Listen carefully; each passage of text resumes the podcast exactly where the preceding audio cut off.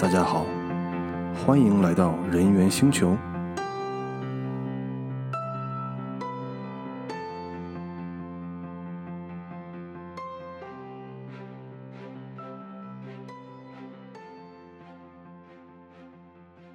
大家好，我是 Heather。今天我们邀请的嘉宾是一个新兴珠宝手工匠人，上海 Starfish 工作室的创始人沈迪。沈迪呢，肯定是所有手工匠人里人力资源管理最经验最丰富的一位，因为两年前他还是日本顶级咨询公司的大中华区人力资源经理。我对沈迪的故事非常好奇，因为我非常想跟大家一起知道他是如何在一次次的职业变换中找到他的爱好，又把他的爱好变成自己的事业。让我们一起来听听沈迪的故事。沈迪的经历呢，非常的特别。他一开始在中国一个五百强公司做销售，后来呢到美国读书，读的是人力资源管理专业，所以那也是我们怎么认识的，成为了同学。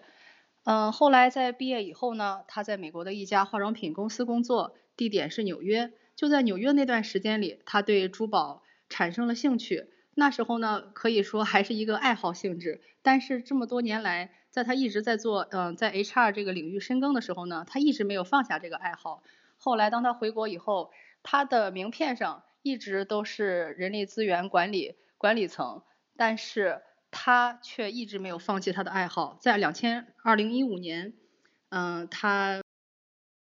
开始他决定辞职，然后呢，成立了自己的珠宝工作室。Starfish，今天我们的嘉宾就是 Starfish 的创工作工作室创始人，呃，沈迪。啊，大家好，我是沈迪。那呃，刚刚杨柳已经 把我的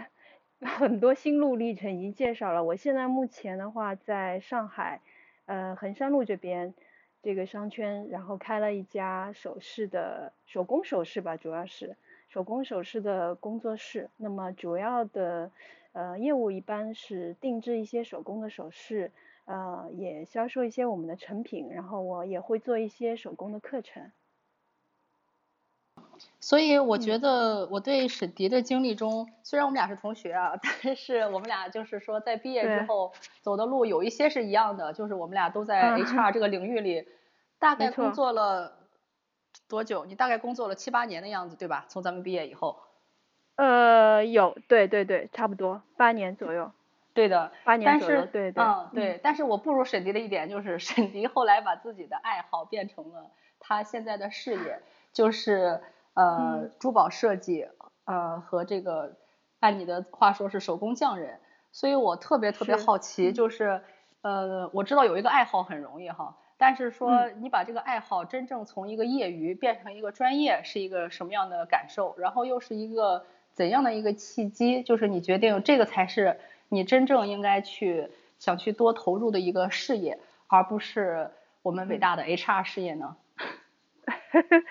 我觉得呃，这是个很好的问题，嗯，但是就是说，其实并不是像很多人去说的，就是有个转折点，或者说在某一件事情的触发上面去改变的。我觉得这个是一个过程。呃，对我来说的话，我基本上是也考虑了好几年，因为其实，嗯，从就是真正就是简单的去接触一些，嗯，手工的 DIY，比如说我们做一些串珠，这个是在我在纽约的时候，嗯，跟也是 当时的同学那个刘佳一起，呃，学了一些小技巧，然后自己玩了一下，呃，一直到我后来回国以后，呃，真正的就是说我曾经有段时间是全职的。呃，去学习的就是专业的，就是最贵金属首饰的手工的加工。那么其实这个是当中有好几年的时间。呃，那么其实当中除了嗯把他兴趣慢慢慢慢变成很热爱，呃以外呢，我也考虑说，哎有没有可能把它真的当成。就是有时候可能会比较休闲，就是在闲下来的时候会去想这个问题，就是说可可不可能把它当成一个 career？呃，说白了，这个其实是挺大胆的一种想法，因为毕竟我们都有海外的经验，而且我们在海外读的是科班的 HR 管理出身。如果说要放弃这样一个职业，然后去转到另外一个职业，我觉得还是是要考虑很长时间。这就是为什么我当时也是觉得，如果说把这个做成一个嗯职业来说，我觉得可能是养不活我自己的。我也曾经算过账，然后也不断的再去了解这个市场。那么，呃，一五年、一四年到一五年的时候呢，就是说，呃，一方面我也是在海外，我也看到一些手工课程的这种呃模式、商业模式。然后呢，一五年的时候呢。呃，上海应该说比较率先啊，在国在呃国内的话比较早一点，就是说呃有蛮多的一些 DIY 的呃组织或者说是一些盈利机构出来了。那么嗯，当然那个时候是其实是方兴未艾的，所以我也是去了解了一下。呃，我觉得我觉得这个可能是我们开始的一个点。所以，呃，我当时也是正好有这么一个契机，那么我考虑了几年以后，我觉得，哎，可以把它作为一个一开始的盈盈利点来做，然后我也给，我也希望能够给给自己就是，呃呃，两年三年的时间，说能够呃把这个工作室做到存活下来，那么，所以慢慢慢慢才让自己能够接受这样的这么一个转变。那么很多人他会说，呃，你好像，嗯，你挺大胆的。或者说你比较任性啊，是不是说，嗯，家里面有矿啊，还是，嗯，怎么样怎么样的？其实我觉得选择是还是自己给自己的。我我一直是这句话，不管你处于什么样的境地，我觉得选择永远都是你自己给自己的。嗯，对，对，我觉得你说的特别好。嗯，然后我有一点我想问你，就是说，呃，家里有矿，这个真的有吗？没有。没有没有，那但是嗯嗯，那你在做这个事情的时候，有没有家人的就是他们对你的态度是支持还是说反对或者担心比较多呢？对，这个是很多人都会问我的一个问题，呃，就是肯定我想家人会希望，嗯，因为至少我们上一代的父母这一辈，他们都会希望我们有比较稳定的工作。呃，嗯，不管家里情况怎么样，就是还是希望你能够做一份正常的一个工作，因为，嗯，对的，可能我们上一辈他们认为的正常，就是说你要去一个比较稳定的机构，呃，每个月发工资，最好是工资每年都涨，对吧？对，做白领。对对对，有一个好听的呃职位，然后要去比较市中心，呃，当然是最最好市中心一点的地方，就是说起来都比较体面嘛。对，但但是其实。嗯，我父母应该说，他们也，我不能说他们嗯一开始就能接受，但是我觉得至少他们一开始，嗯还是以比较宽容的这个态度来对待的。那当然，嗯至于说你成功与否，那那他们也知道是我自己的事情，那他们也没有说呃来阻拦你或者是怎么样，呃但是呢肯定会说，就是肯定会说我，然后这样子怎么样，好像不稳定啊，怎么怎么样的。但那慢慢慢慢也看到我拿到了，就是做到了一些小小的一些成绩吧，也得到一些认可，所以他们慢慢就是也从，包括说我也会带我爸妈去工作室，就是呃看一下我们现在的呃工作的一些硬件环境啊什么的，所以让他们也比较放心一点。所以他们也慢慢慢慢就是能接受我现在的状态了，我只能这样说，因为我我不能说美化哦，他们很理解我，然后怎么样一开始就接受，我相信正常的父母不会的，实际上是不会的，我是一个比较爱说实话的人。啊，这样很好，因为我觉得就是你，我之所以问你这个，就因为我我很非常非常了解中国的父母，对，就是他们总是觉得一个稳定。呃，是最好的，而且最好，如果再加上体面，那就更好了。就是什么，比方说你说什么五百强呀，或者说大公司啊，对然后在这个北上广的这个市中心上班啊，写字楼里啊，他们就会觉得是一个非常荣耀的一个事情，觉得这才是稳定的、体面的工作。但是你一说这个手工匠人，大家可能第一印象，尤其是我们父母那一辈。就是会觉得，哎呀，这个这个不是那些不太读书的人去做的事情，或者说是蓝领啊，就好像对对对 对对，就觉得好像 哎，你你你出国都留学了，你怎么会回来去做这个事情呢？就是而且我父母会跟人家解释，现在就有段时间他们就懒得跟别人说我到底在干嘛，因为说不清楚，因为说不清楚。对，就是对的，嗯，是的，就是你刚说的那些，就是让人羡慕的那一些光环，我之前都有，就是你刚说的在实习工作啊，怎么怎么样，呃，都有，所以这个也是，呃，挺难的，我知道挺难的，会有阻力的，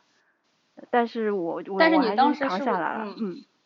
对，但是当时你是不是也有一种感觉，就是说。这些别人看来的光环，其实反而成了你的一种阻碍，就是因为那不是你想要的一种呃生活，或者说一种生活模式。就是别人越羡慕，然后你自己内心的声音就越在呐喊啊！我不想这样，我只想去做珠宝设计，或者说只想去做手工这个样子。嗯，这个这个倒我不太在意别人去怎么想了，因为这个东西，嗯，我努力，就算在那个那个位置上，我努力的，我也有努力的方向，呃，我也有我自己能得到的成就感。但是呢，就是我的想法是说，我更愿意做一些有创造性的工作。呃，我做任何事情都会尽力的，就是都会给自己制定目标，然后去尽力。所以我认为，只要在那个位置上我能够做得好，实际上如果我要去做一份我自己喜欢做的工作，我也有这个信心去做好。所以我当时就我我的想法就是这个样子，就是如此。嗯，对对，我觉得你的职业经历中有这个这个经历这个转折都蛮大的，因为就是大家都知道做销售嘛，他肯定就是说被业绩。来呃推动的，就是说你这个季度没有完成目标，可能都很明显。然后从销售转成 HR 呢，HR 又是一个比较相对来说比较难被量化的一个工作，就是唯一能量化 HR 工作的可能就是招聘或者说是员工满意度。但是员工满意度大家都知道，又需要一两年的时间去看你到底有没有提升，所以这本身就是一个很大的转变。然后呢，从 HR 到了一个呃自己做自己的老板去做珠宝设计，就更。嗯，难去用一些数字去量化，嗯，没错，你的一些一些产出，比方说你肯定做了很多 promotion，但是这些 promotion 什么时候才能真正的把你这个 branding 打出去，这都是未知的事情，可能两年都不一定。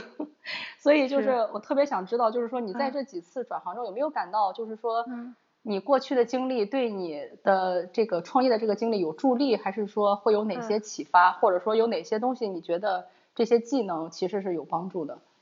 呃，我觉得就是分两面看啊，就是说我们之前，呃，你也是，我也是，就是我们在，呃，我们接受过高等教育，然后我们呃去了一些比较高大上的公司去呃工作以后，我们受到了一些专业的训练，就是说不管你待人接物也好，你去思考问题的一些方式也好，其实是是经过训练的，是经过训练的，所以当你在呃，离开这些组织机构了以后，你自己出来创业，就是我刚刚说的，呃，好像在一个野生的一个一块地里、一块土地上，你要去种花种草的时候呢，你其实一方面这些技能是会帮助你去逻比较有逻辑的、比较有理性的去思考一些问题，那另一方面，其实他们可能也会对你产生制约作用，就是你会嗯不够大胆。就是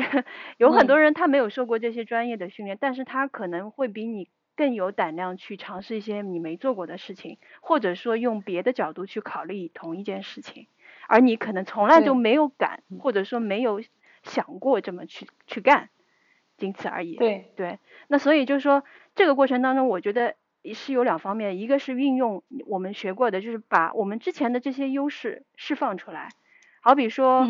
呃，你现在哪怕你成立再小的一个公司，你也会去愿意看一些报表，或者说你你会自发的把一些东西，呃，放到 Excel 的表格里面，就说白了，我们实践上去做。那么等到一段时间了以后，你可能会去做一些 report，你会去看，哎，你去分析，呃，什么什么原因造成我们什么什么数字，或者说你去分析一些呃客户的一些行为，这个是我觉得是我们之前的。工作经历给我们的一个优势，一个 skill 应该说。那么另外一方面就是说，要把脑子得放开。我觉得会有一些东西给箍住我们，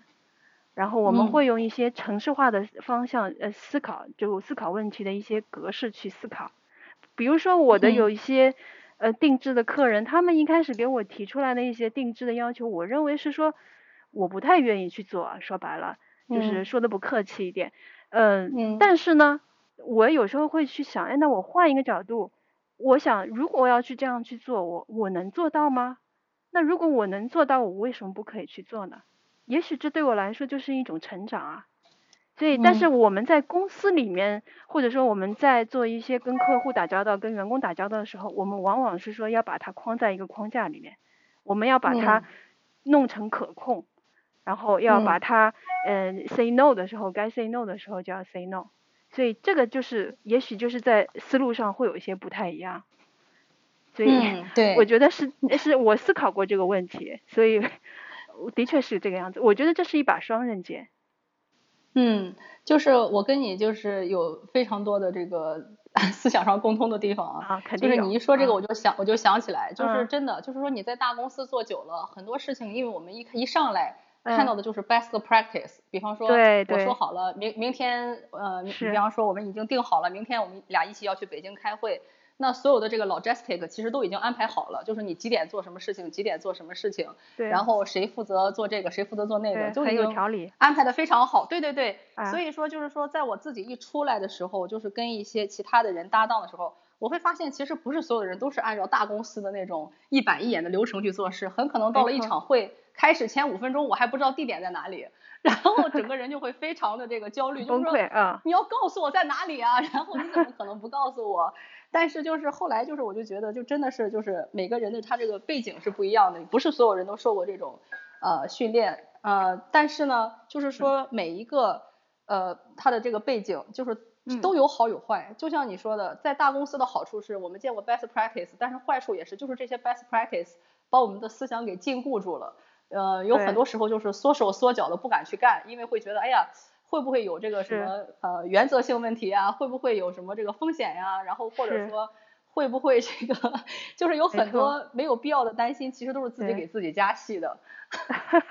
对，而且我们往往在就是嗯，无论读书也好，或者说在企业里面工作也好，其实呃，往往我们是结果导向的，就是很直接，就是我做这件事情，我必须。啊，通过什么途径，然后最终要达到这么一个目标，但是，嗯，实事事实上，你你就包括你今天来访问我，对吧？你也许你今天不是为了某个目的来访问，你可能你的目的很多目的你是间接的，就说你可能是为了哎去分享，或者说是为了给你自己做推广，或者说是嗯。增加你的客户粘性度，各种各样的原因，包括我也是。我也是，包括我，我们会去做一些推广，但这些推广未必是说马上能够有成效的，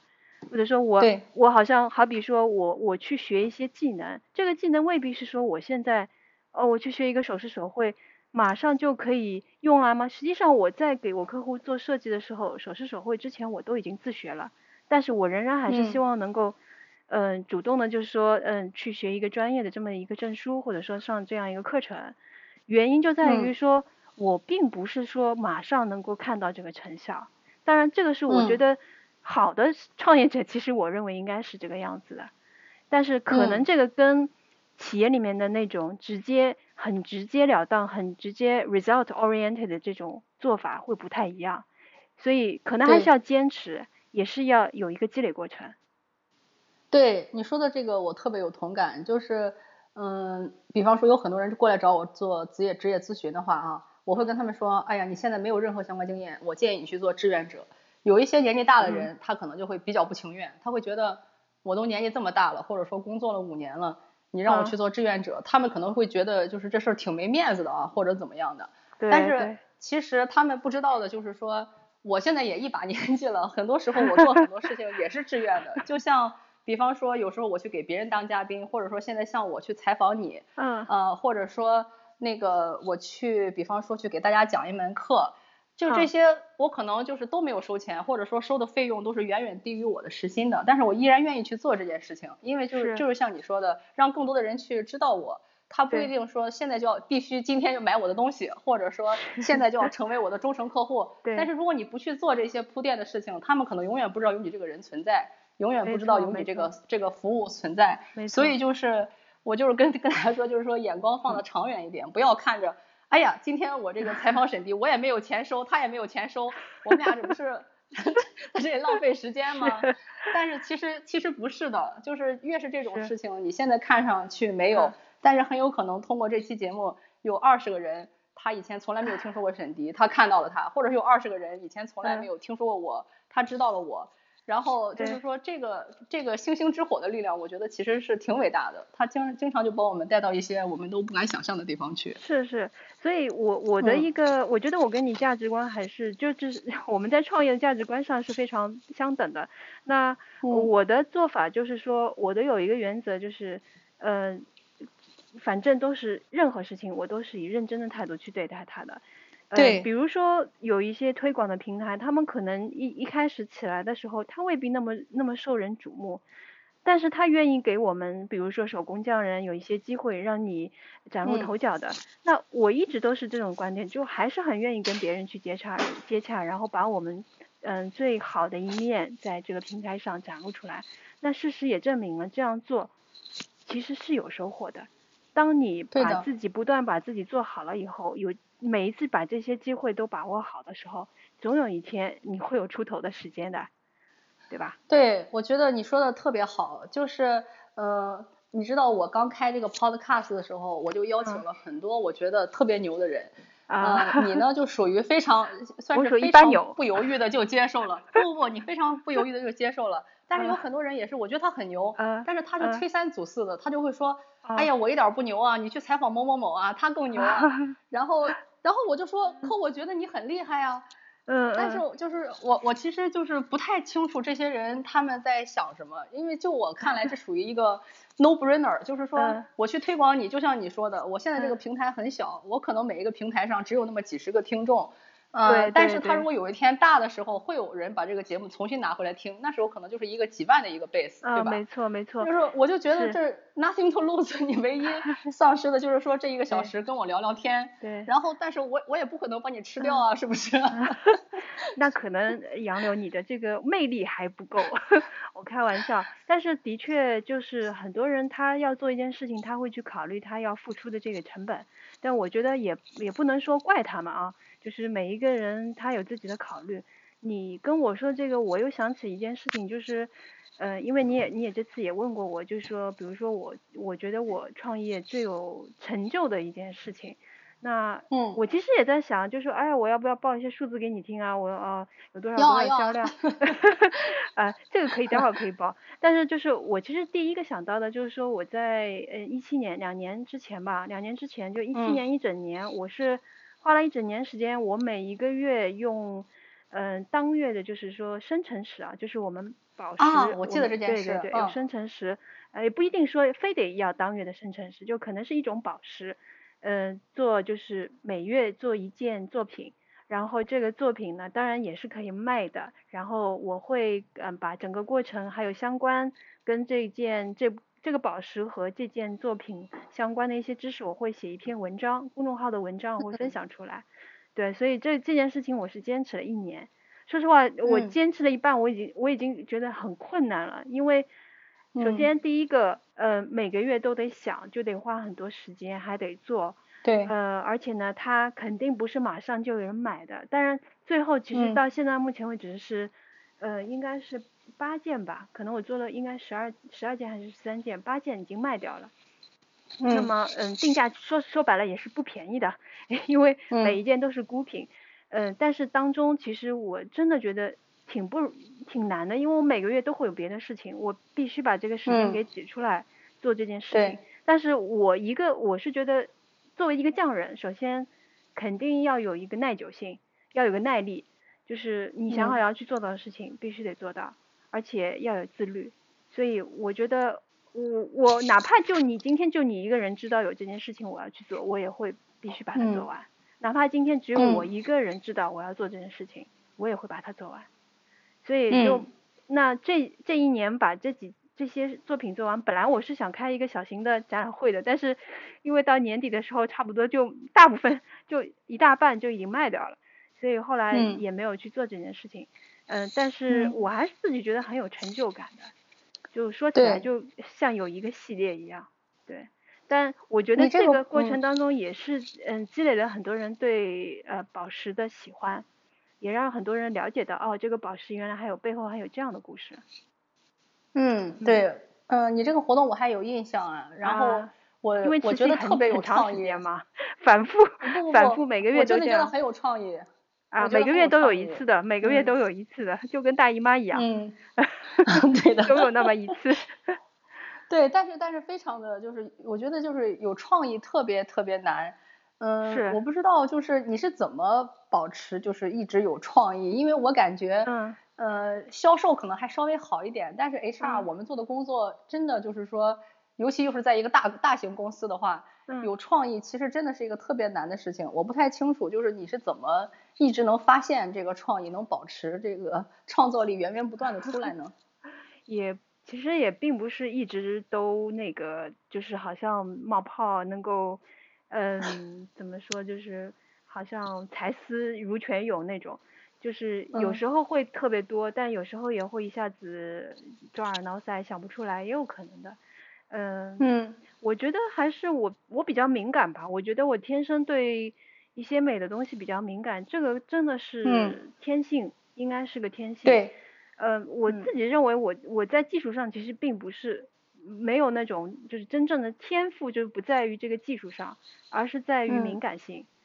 所以。呃，不管是在工作也好，或者说在平时生活当中也好，我我有可能注意到的东西会多一点，然后慢慢慢慢这些东西应该说有一个量变到质变的过程，就是它积累到一定程度，它就会以灵感的形式来敲门。嗯，那你就是平时的，嗯，那你平时的就是积累方式有哪些呢？比方说，我猜一下啊，去博物馆，或者说看一些设计类的杂志，或者是怎么样，你可不可以分享一下？嗯，你刚刚说的这两种都会有，然后我也会去看一些艺术类的网站，比如说像啊 Pinterest 这种，或者说嗯国外的一些网站，然后也会去一些不同的地方。其实你未必要去一些跟艺术相关的地方，我觉得哪怕你每天经过的路上，你每天走过的一些风景，它其实也会有不一样的。呃，我觉得更多的其实是一种思考。我你说看书也是一种思考，其实你你你坐在床，你躺在床上，呃盯着天花板，你有时候也会胡思乱想啊，对吧？嗯，对。对，其实这个都是一种积累的方式，只是说有些人他愿意去想，那有些人可能会去想一些啊更加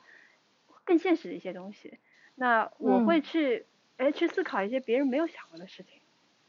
嗯，对，对你说的这点我特别喜欢，就是其实观察和积累是非常重要的事情，就是不管在工作中或者创业中，其实都是一样的。嗯，你比方说做职业咨询，就是你肯定也知道，就是公司里我们会认识很多做 HR 的人，他可能一个岗位做了二十年，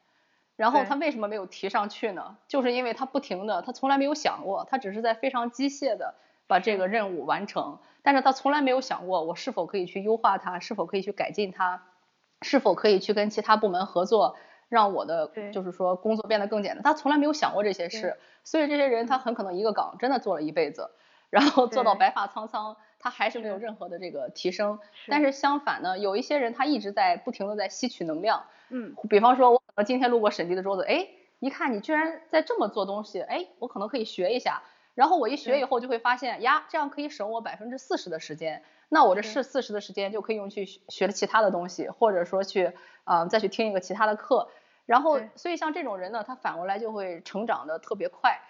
嗯，就是我觉得这个积累和观察，其实就是不管是你是工作还是创业，其实都特别特别重要的一件事情。对，这个其实就是发散性思维吧，就是说你可以从这一点，呃。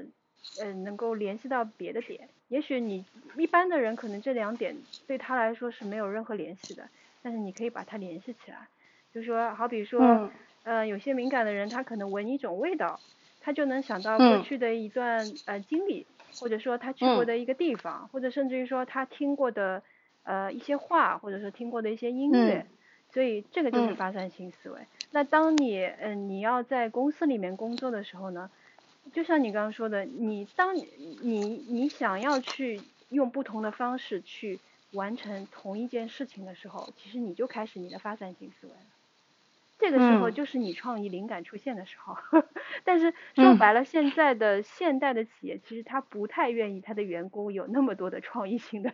创意性的工作，他可能更愿意他的高层或者说管理层有一定 level 的人。让他们去做这些事情，那他们可能更愿意就是说中层或者说呃甚至于说基础呃嗯基层的这个员工就是比较照章办事这样去做，所以这也是为什么呃我还是觉得我可能更适合嗯不太适合就是说嗯朝九晚六这样的工作啊，现在是九九六不是朝九晚六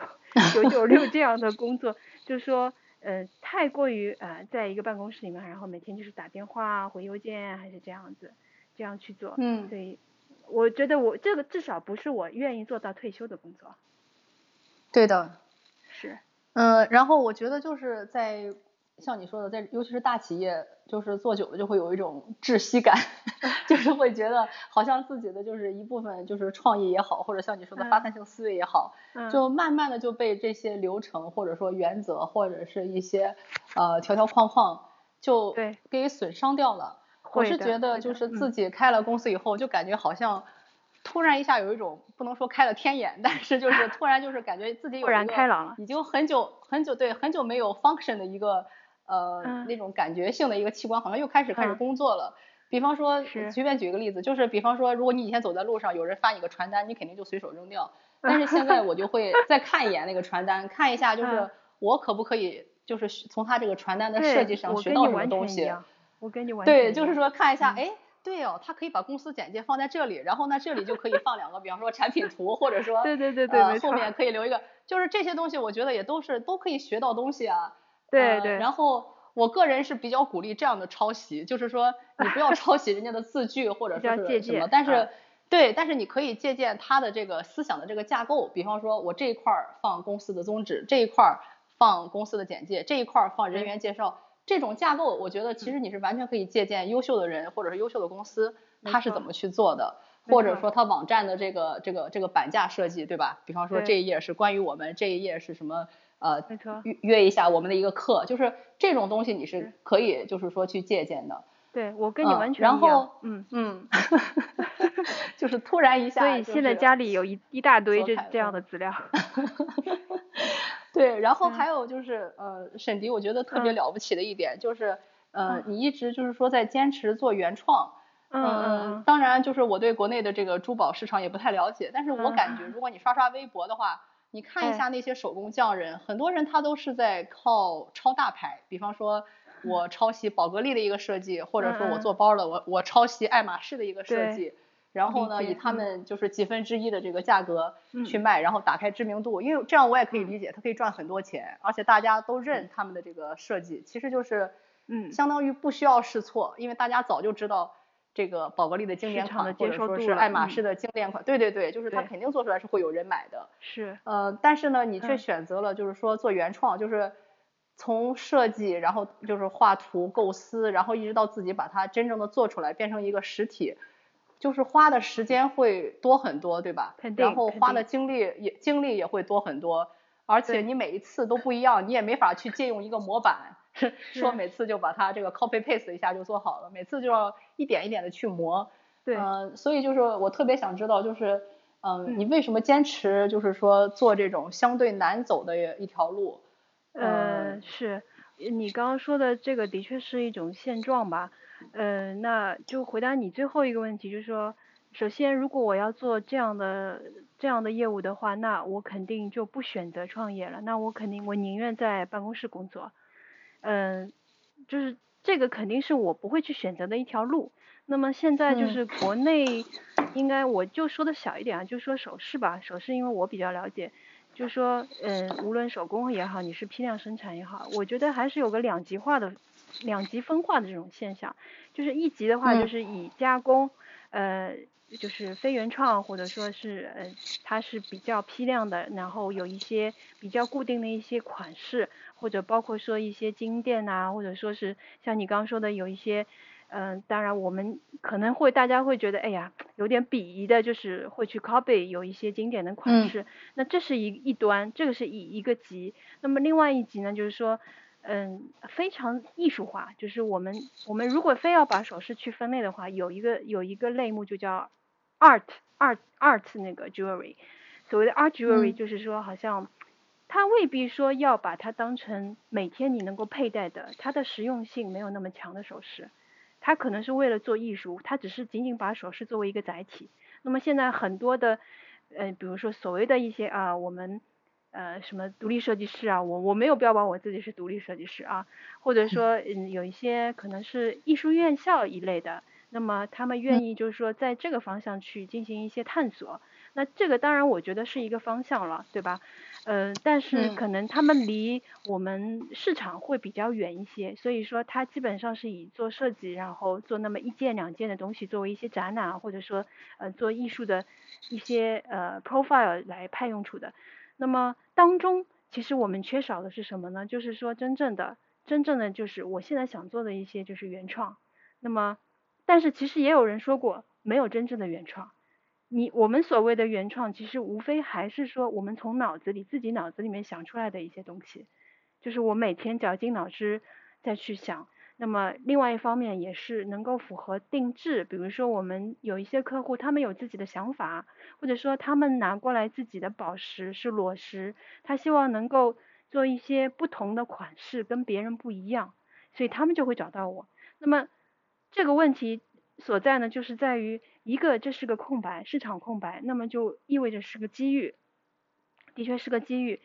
另外一个也意味着说，就是因为它是个市场空白，所以它的价值现在很难被衡量。那么一个是原创，一个是手工，原创的设计和手工，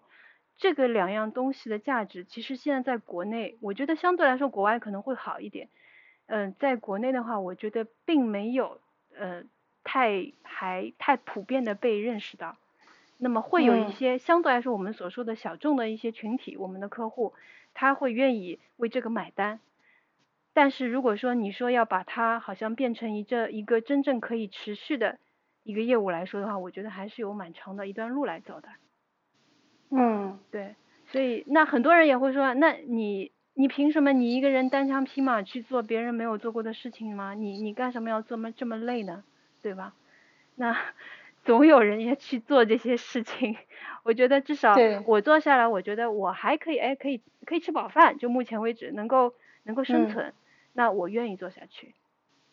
对，像你说的，你一嗯开始给自己定的目标是两三年之内可以存活下来，但是现在你的工作室已经成立四年了，所以你其实已经超标完成了任务。嗯，是，我觉得已经比我想象当中要好的，真的也是要嗯好了。尤其我觉得很感谢，就是现在的，呃，应该说是网络购买的平台吧，就说使嗯得我们的有一些作品，就是说，呃，卖到了我们全国，目前还没有到国外啊，就是还在嗯国内，但是至少我们也一直在统计，一直在一直在记录，就是说，呃，全国至少有二十二十八个省。还有嗯像包括直辖市啊，然后我也粗略嗯统计了一下，因为因为要访谈嘛，所以我还是要 统计一下的。呃，我嗯自己也知道，我自己也看了看，就是差不多有近九十八九十个城市这个样子，就是大大小小很多。你说它哇，四线！四五线城嗯市，我也不知道，因为很多城市真的我不知道，嗯我也没有去过。对，对我可能只嗯能在地图上找到，但我也很感谢，就是，嗯、平台，一个是平台，还有一个就是，嗯、在这些城市生活的这些人，他们能够通过嗯这个平台认识到我们会喜欢，然后愿意买单买我们的东西。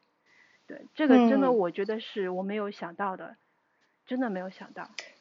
对，就是因为你一说你做的这个事情，大家可能默认就会觉得 OK，那可能是北上广深比较小资的人比较感兴趣的一个事情，所以真的很难想象，如果是一个相对比较偏远的城市，其实照样是有这样的一些人，他们也是是。想要一些与众不同的东西，而不是说，对。当我有了一点儿钱以后，我去买一个跟大家完全一样的一个衣服或者说是饰品，对，嗯而且就是。对，嗯。而且就是说，我们其实也后来也慢慢在调整，因为的确创业这个，尤其是像我现在在做的干的这个事情，我觉得没有人干过，所以没有嗯。样本可以去、去追寻。那么我们也在嗯。调整，就是说，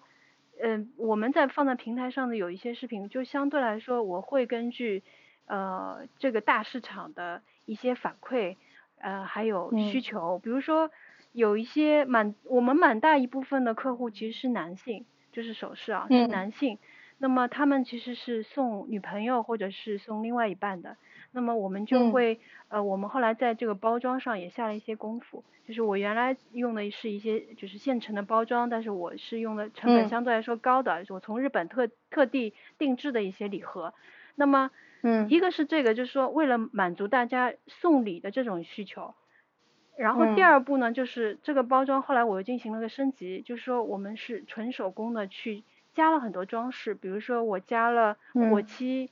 手工的火漆。啊，就是欧洲用来封那个信封的那种火漆，嗯，还有加上面加了燕麦燕麦的这个呃标本，就是叶子做的，嗯，啊，还有丝。带这些，全部都是我们自己设计，然后每一个包裹全是自己做的，就是每一个这个呃包装盒这样的包装装饰全是我们手工做的，其实是很花时间的，对，但是是符合我一个是品牌的需要，还有品牌的形象的需要，还有一个是符合呃送礼的人这种心思。所以很多客户后来，嗯，很多人都反馈给我们说，哎，你们这个礼盒真的是很漂亮，就是很用心。对，所以那这个就形成一个良性循环了啊。那别的人，因为他很多平台，他也是像，呃，就是他有一些评论啊，那些留言这种机制，所以很多人他会看到，那么也刺激到别的人，他愿意去买这个当成礼物来送。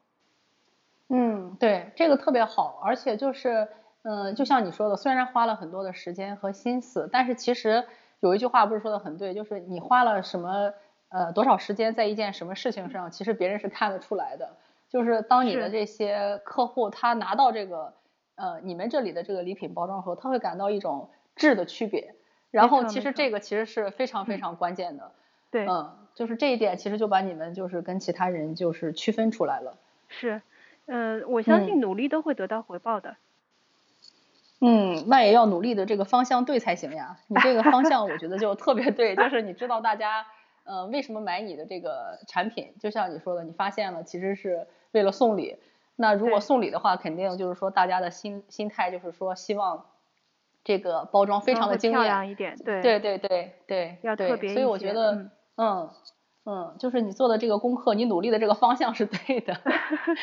就是，所以不是光努力就行哦，一定要努力对方向。对，我们还是挺挺挺思考的，还是挺多的。对，嗯，那你觉得就是，呃，你刚才已经说过了，就是你觉得最骄傲的一件事情就是，呃，做了这个十二月生辰石这个系列这件事情。嗯。嗯，那那你觉得就是，嗯，你做这个首饰，嗯，比较困难的一点是什么？然后你当时就是怎么克服的那个困难呢？呃，你说的是就是在工艺上面的学？不是，就是说在整个创业创业期间啊啊，就是你觉得你遇到最大的一个困境是什么？嗯，困境，嗯嗯，你说。哦，没有。然后另外我还想问，就是说，因为我感觉，嗯，有一些风气还是不太好，就是比方说像抄袭。嗯，我不知道你有没有遇到过这样的例子，就是你可能有一个产品做的蛮好的，然后我一看，哎，这个卖的好哎，那我去 copycat 一下，嗯，然后用差一点的材料，然后定价比你低好多，这样就是，嗯，这样的情况有没有遇到过？有有有，嗯，先回答你第一个问题吧，就是说困难的事情。那刚刚其实我也提到过，就是。关于国内对于嗯原创还有包括手工这个价值的认可的问题，这是一个。对。那还有一个就是，我觉得还是曝光的平台的问题，就是说，嗯，但是其实我现在看到的比较好的趋势就是，我们现在的网上，比如说一些购买的平台，它现在越来越往精细化的方向去发展了。就是说，也许我们。三年五年之前，我们如果是要到网上去买东西，我们往往说的是啊淘宝，对吧？嗯。京东这些一号店啊，嗯，这种之类的。但是现在你看，嗯，你要买东西的话，其实就越来细分了。比如说你你要买菜，那现在有专门的一些买菜的一些呃软件，呃有一些平台，或者说你要你要买衣服，现在也有，甚至有一些个人形象设计的这种。就是定制化的这种平台，那么，嗯，对我们来说，就是我我很希望就是有一些专对针对于就是手艺人的，那么因为他的客户群会比较精准一些，就是他本身有这个方向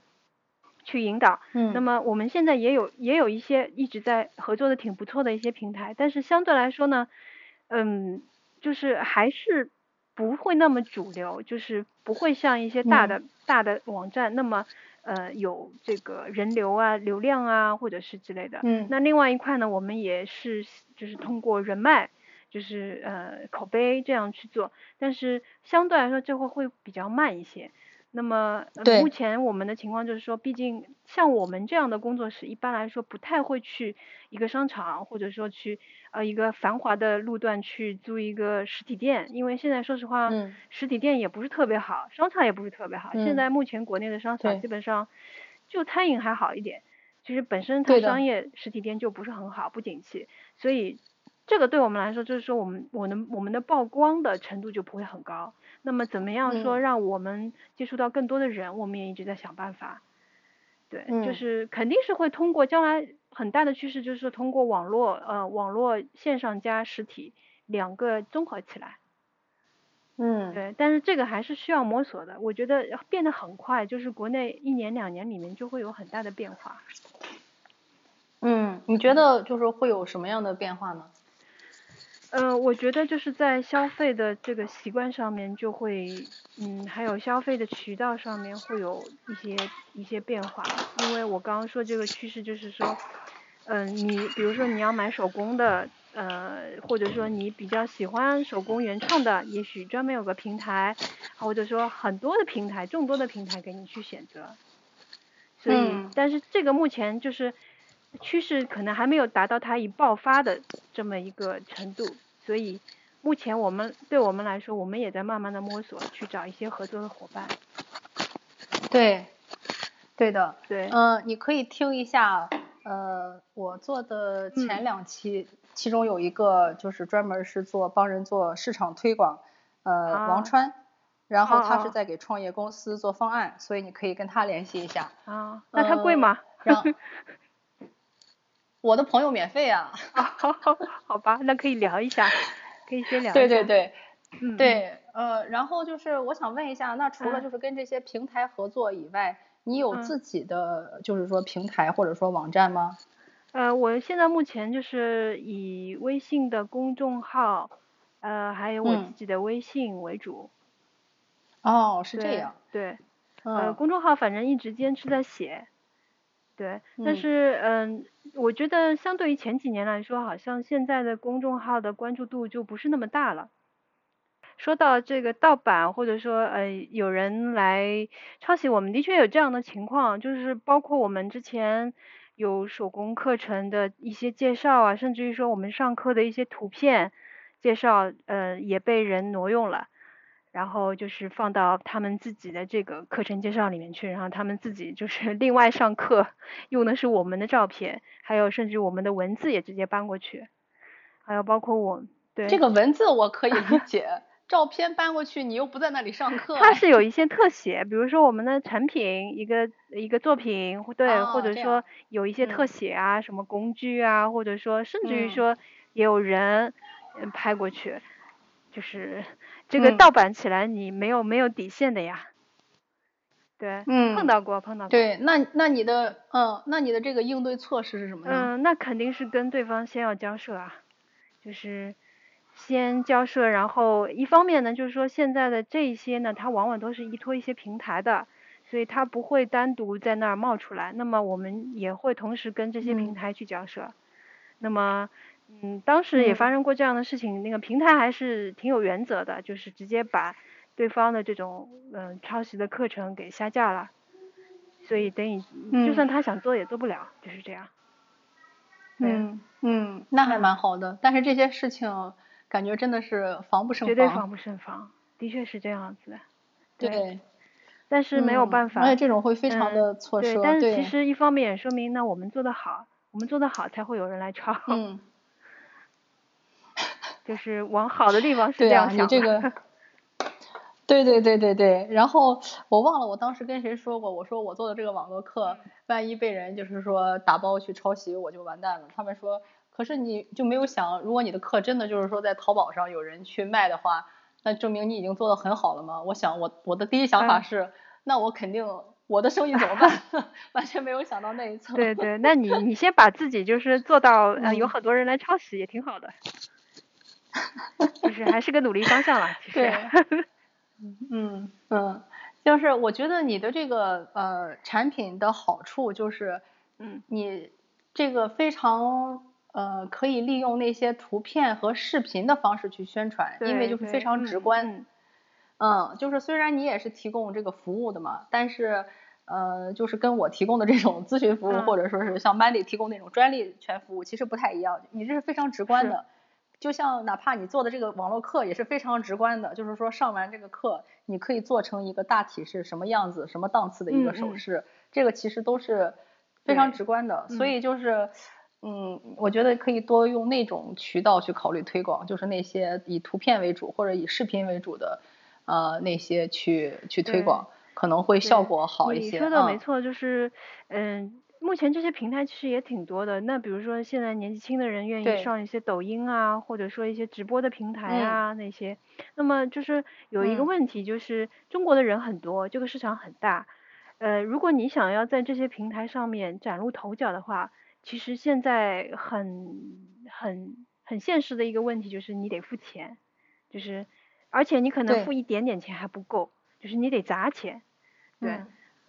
对，所以这个就是会对我们像现在小的，就是我们资源和资金都不是那么充足的一些小的，嗯，工作室来说话会比较困难一些，所以这也是个问题。但是我也的确碰到过一些好的平台，就是说它不是那种跑量的，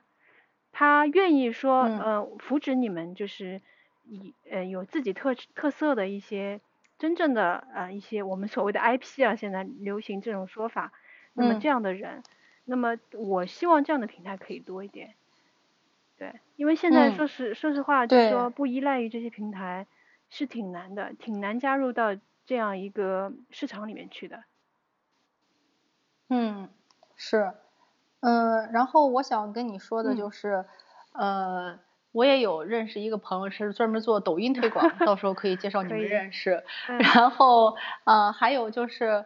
嗯，挺好的。嗯，我想就是对我我这一点想法又跟你有点类类似。我不知道你有没有知乎账号？啊，还没有。我就是会嗯上去偷瞄一些别人的那个分享。对，对我个人感觉就是知乎其实可能是一个非常好的平台，就是。呃，知乎呢跟微信公众号有点像，就是像你说的，虽然现在看的人没有那么多了，但是我感觉我在知乎上收获的那些粉丝，或者说是微信上那些粉丝，都是相对来说忠诚度特别高的粉丝，就是因为你想想要看文字就很花时间，很花心思，你还要去想去思考，对吧？所以说越是这种时间，它其实就相当于时间去帮你筛出来了。这么一部分对你非常感兴趣，也非常相信你的客户。明白。呃，所以就是我个人来说，我其实更喜欢那边来的粉丝，呃，而不是说那种哇一下一个视频那种几万人看，但其实可能这些人都是打哈哈的，或者说是就是随便呃消磨时间的。那样其实可能也蛮好。你你可以对，你可以考虑开一个知乎账号，我感觉那上面有一些手手工艺人，嗯，有一个人我不知道你有没有听说过叫。钻石太太，她是做这个珠宝鉴定的，好像是。知道了，嗯，那知识性然后她就在上面，对，对对对，然后他就是分享了一些知识，比方说像呃珠宝收集啊，珠珠宝呃收藏和鉴赏的一些入门级的一些知识啊。然后现在又开始带着大家就是全全世界买房，他就是去了什么日本、迪拜呃买房，然后还好像还准备去英国买房吧，就是。他现在作业蛮大的，所以我感觉就是你可以如果在上面分享一些知识的话，可能会有很多非常精准的，也对这一方面感兴趣的那种，这个建议挺好的，那种高质粉丝，可以可以，我觉得我可以去探索一下。嗯嗯，对对，我是觉得就是我在知乎上虽然粉丝不多，但是真的就是每一个都是非常优质、非常高质的那种粉丝。嗯，养小熊，养养是养。呃，饲养的养，哎呀，小熊，好的，我先关注一下你吧。嗯，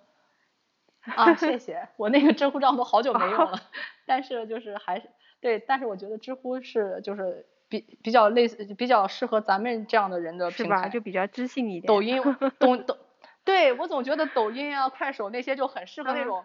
什么看吃播？我每次一当，我觉得这人脑子是不是有毛病？对，挺无聊的。那种拿着一些生的东西，生的东西在吃，或者一些特别恐怖的东西在吃。挺无聊。嗯。然后或者是一些对，或者是那种千篇一律的那种网红的那种，我就觉得这些人都在想什么？就是就是，哎呀，我都找不着一个这个适合的这个词去说他们，就是 get life 那种感觉。挺无聊的，真的挺无聊的。对。嗯，对，所以我也不想吸引那样的粉丝。那也没错，有时候 是不是你目标的人群，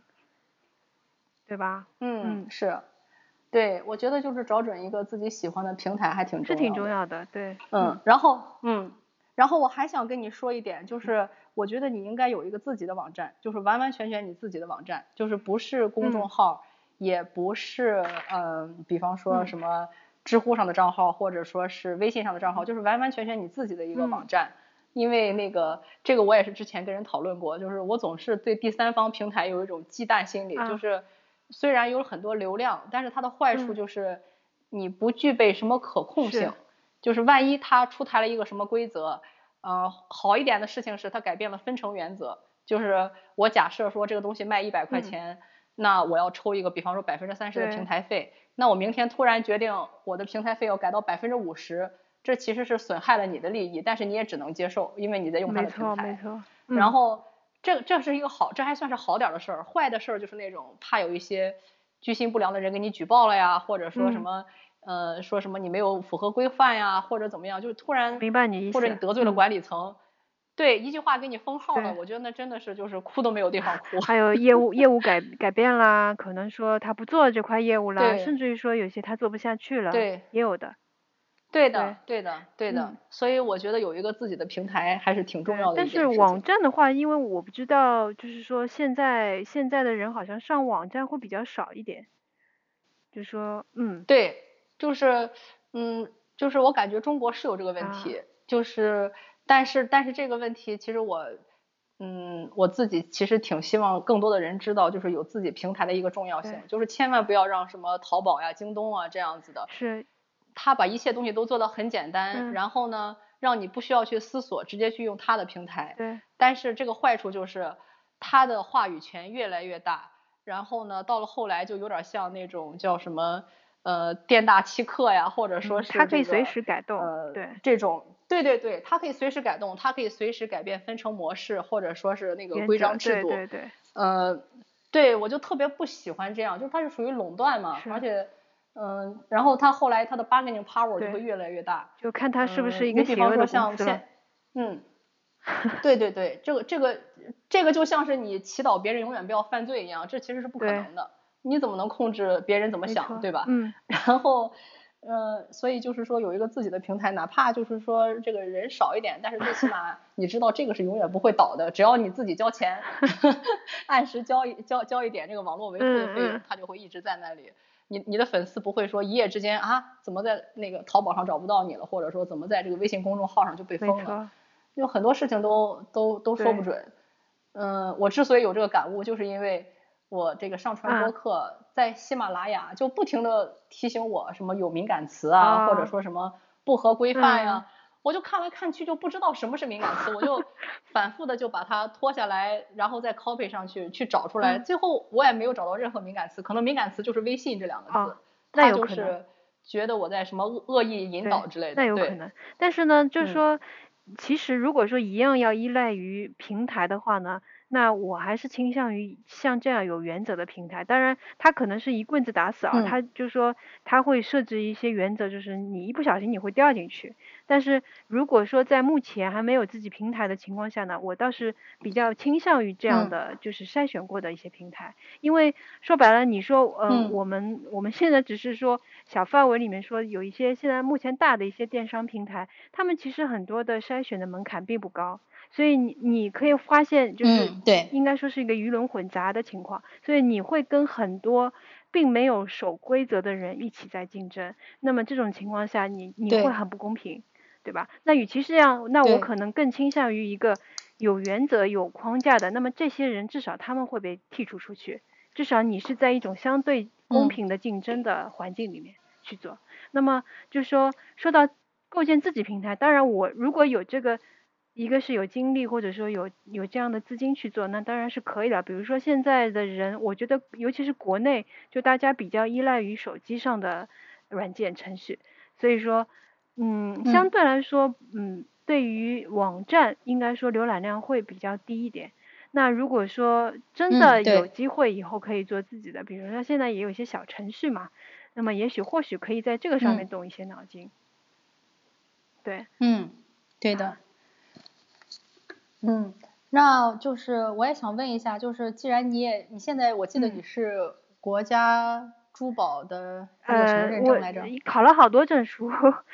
学了好多，有鉴定，你就挑两个比较厉害的说说吧。嗯，宝玉石鉴定，然后钻石鉴定，嗯，国家的这个贵金属首饰加工，呃，还有现在学的首饰手绘，反正就是跟首饰相关的，基本上都已经学遍了。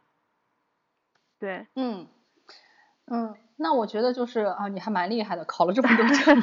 这个学霸学霸属性但是其实我不是不是为倒不是为了学这个证而学的，因为如果说我真的为了呃名头上好听的话，那可能我会多花一点钱去学一些更贵的一些证。但是其实我我觉得我的主要目的还是学到一些东西，嗯，就是一开始其实也没有说把它真的成为职业来来说的话，我只是真的是喜欢喜欢了，然后。你觉得越学越多，学了这个又想学那个，就是这种这种情况。对，我觉得你这个心态特别好，就是像乔布斯说的那种 “stay foolish, stay hungry” 那种，一直在求知若若渴的在学习。对对，因为没有人逼我去做这些事情，没有一个人规定哎你得去做什么。因为如果说你在企业里面的话，哎有可能会有要求，就是你得考一个什么啊，比如说我们人力资源管理师啊，类似于啊这样的这个职业要求。对，但是其实，在嗯，现在在创业的时候，往往很多情况下是说，你觉得你需要，你就去学，就是这样。嗯，对，我觉得你说的这个蛮好的，就是如果你一个事情是自己特别感兴趣，你自己特别想学的话，那真的是可以进步的非常非常快。但如果一个事情是别人逼着你去做，或者是你自己不情愿的去做，其实收效其实反而不好。嗯。对，所以现在我其实根本就不给人去跟进，就是我觉得你到了要找我的时候再来找我，那时候一般就是非常绝望的，知道自己不行的时候，那个时候我觉得会更容易、更快的取得一些成绩，而不是就是说被人就是非常不情愿的拖过来去做一些自己还不想做的事情。个人的 ready 其实比比外界的那些帮助都重要的多。技多不压身嘛，再说。嗯。啊。对对，嗯，那我也想问一下，就是。如果有人对珠宝设计或者说是鉴定啊，或者说是手工这些感兴趣，呃，你有没有什么建议会给他们？嗯，如果说是喜欢的话，我觉得至少先把它当成一种爱好来培养一下吧。因为有很多事情，你一开始其实你不知道你能做成什么样子。就比如说，我并没有认为我是天生，嗯，就是做手工是很厉害的一个人。我只是说喜欢，然后我去接触。哪怕我一开始做的很丑、很难看，跟老师的这个水准差很多，我都想去去去尝试。然后你可能会经历一个比较痛苦的，就是说我刚刚说的，因为学习一开头都是难的嘛。但是当你真正学会的时候，你肯定会有一种成就感。那么达到这种成就感以后，你也会去思考，哎，我这个希希望说好还是继续做下去，当成一种爱好呢，还是说我真的有一天会去考虑把它当成一种 career 来来做？所以往往我觉得很多都是无心插柳的。其实对我来说，我也没有想过把它当成一种职业来学啊。其实往往你当成职业来学，你就没有那么喜欢了。对吧？有你现在你也知道，国内有好多小孩子，他们小朋友，他们家长陪着说要去学琴啊，学画啊，嗯，好像希望他以后如果你有这个可能，啊，你可以作为一个艺术家，你可以做一个什么钢琴家之类的。但其实这种就反而会有一种逆反心理了。但是你就带一种平常心，你喜欢的东西，也许你接触一下，你会觉得你不喜欢了，那也有可能，那你就多尝试一些。其实你就算给你给你平时的生活增添一点乐趣，也挺好啊。因为我觉得我还是这句话，我觉得你你是谁，你自己是谁，你喜欢什么，你想做什么，并不是一开始你就会知道的，对吧？就好说，好比说你刚刚帮我总结了，你说，哎，我一开始是嗯做销售，然后做 HR，后来又做现在的工作，其实我就是在寻找的过程。寻找，也许也许我哪一天我有可能，我觉得哎，这个手工首饰我我做到某一个程度了，我可能想画画了，那也有可能，对吧？我觉得不应该停下来，不应该把自己给定死了，就是啊，我现在我只能做这个，我只能做那个，对吧？我觉得我们我们原来这一届的同学里面有好多人也都体现出来这个这样一回事啊，对吧？对的，对的。呃，你知道前几天我在给明大的那些留学生做讲座，他们还问说，HR 可以跟哪些其他的行业相结合？然后我跟他们说，你为什么要考虑相结合呢？如果你考虑这个的话，其实就证明你可能不太喜欢 HR。如果这样的话，你就应该趁着你年轻的时候去看一下还有什么可能性去转行。然后我的同学里，我就跟他们举了你和刘佳的例子嘛，我说我的同学里有的人去做了这个天体物理学家，然后。有的人呢，就是去去做了这个珠宝设设计和鉴定，就是这些都跟 HR 没有关系。然后你反正年轻嘛，有的是时间去让你去试错、去探索。你如果觉得你不喜欢 HR，真的没有必要说一定要跟他对，没必要较劲，对，就该换换就好了。因为其实你没有尝试过一样东西，你是没有办法去说它到底是好还是不好，或者说适不适合你。但是在换句话来说，从另外一个角度来看，我们在学在学 HR 或者说 HR 真正 practice 的时候，我们得到的这些东西，我想应该也是在将来的我们的经历里面会帮助我们的，对吧？对所以你不能说对，有很多东西不能说任何事情说，呃，没有用，然后我是浪费时间，怎么怎么样，对吧？嗯，对，因为我记得刘佳就跟我说过，就是因为在商学院的训练。让他一点都不害怕做这个 学术的这些演讲和这些皮特别厚是吧？会议讲座，所以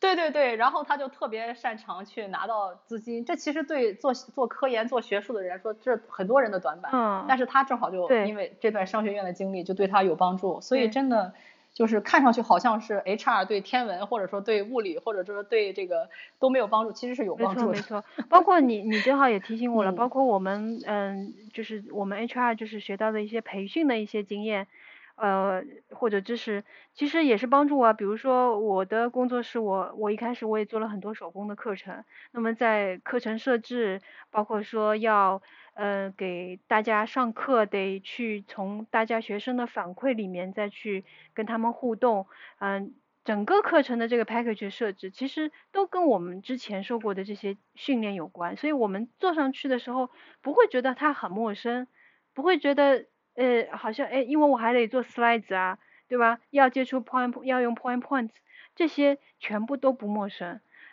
还有包括说我跟人的打交道，我之前在 ADP 做的。工作包括我在 sales 里面做的工作，其实就是 client service，就是服务客户客户，对吧？那包括我们 HR 其实也是服务很多客户的，我们有 internal 的这些 customer，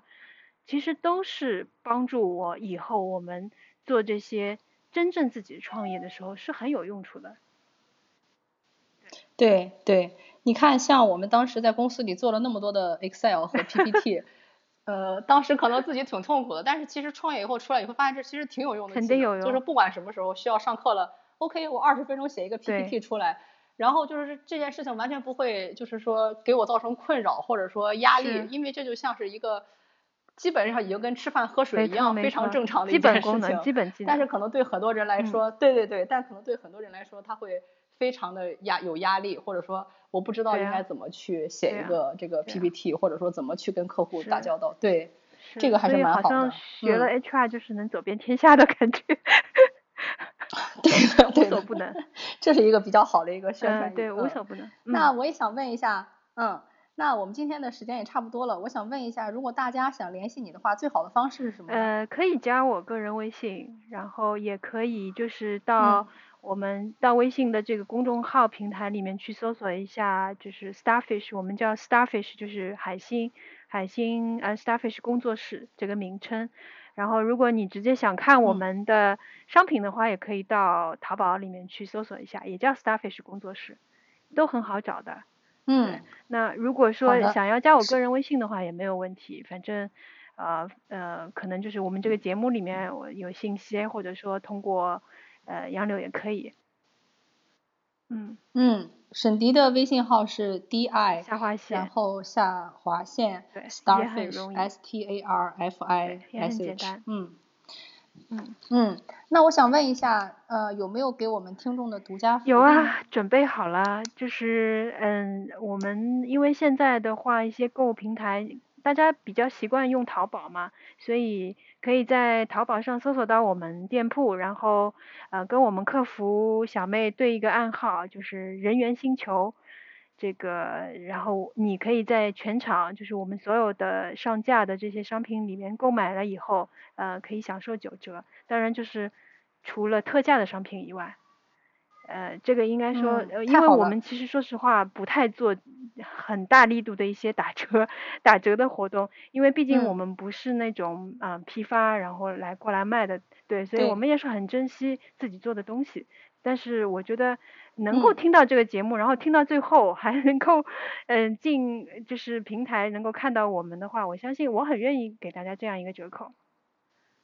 对，对，非常感谢沈迪。嗯然后另外就是我还有一件事情想告诉大家的，就是这个中文名字其实是沈迪取的，所以 人猿星球，就拍脑袋想的。所以我一定要请他做嘉宾。对，我觉得很厉害，嗯因为就是我觉得我被这个大企业戕害的时间长一点，灵感也是灵感，灵光一现。灵感就没有那么多。对嗯嗯，好，谢谢杨柳。好，嗯非常感谢沈迪的时间，嗯，好哎，非常感谢，好的，好，谢谢大家，再再见，嗯嗯。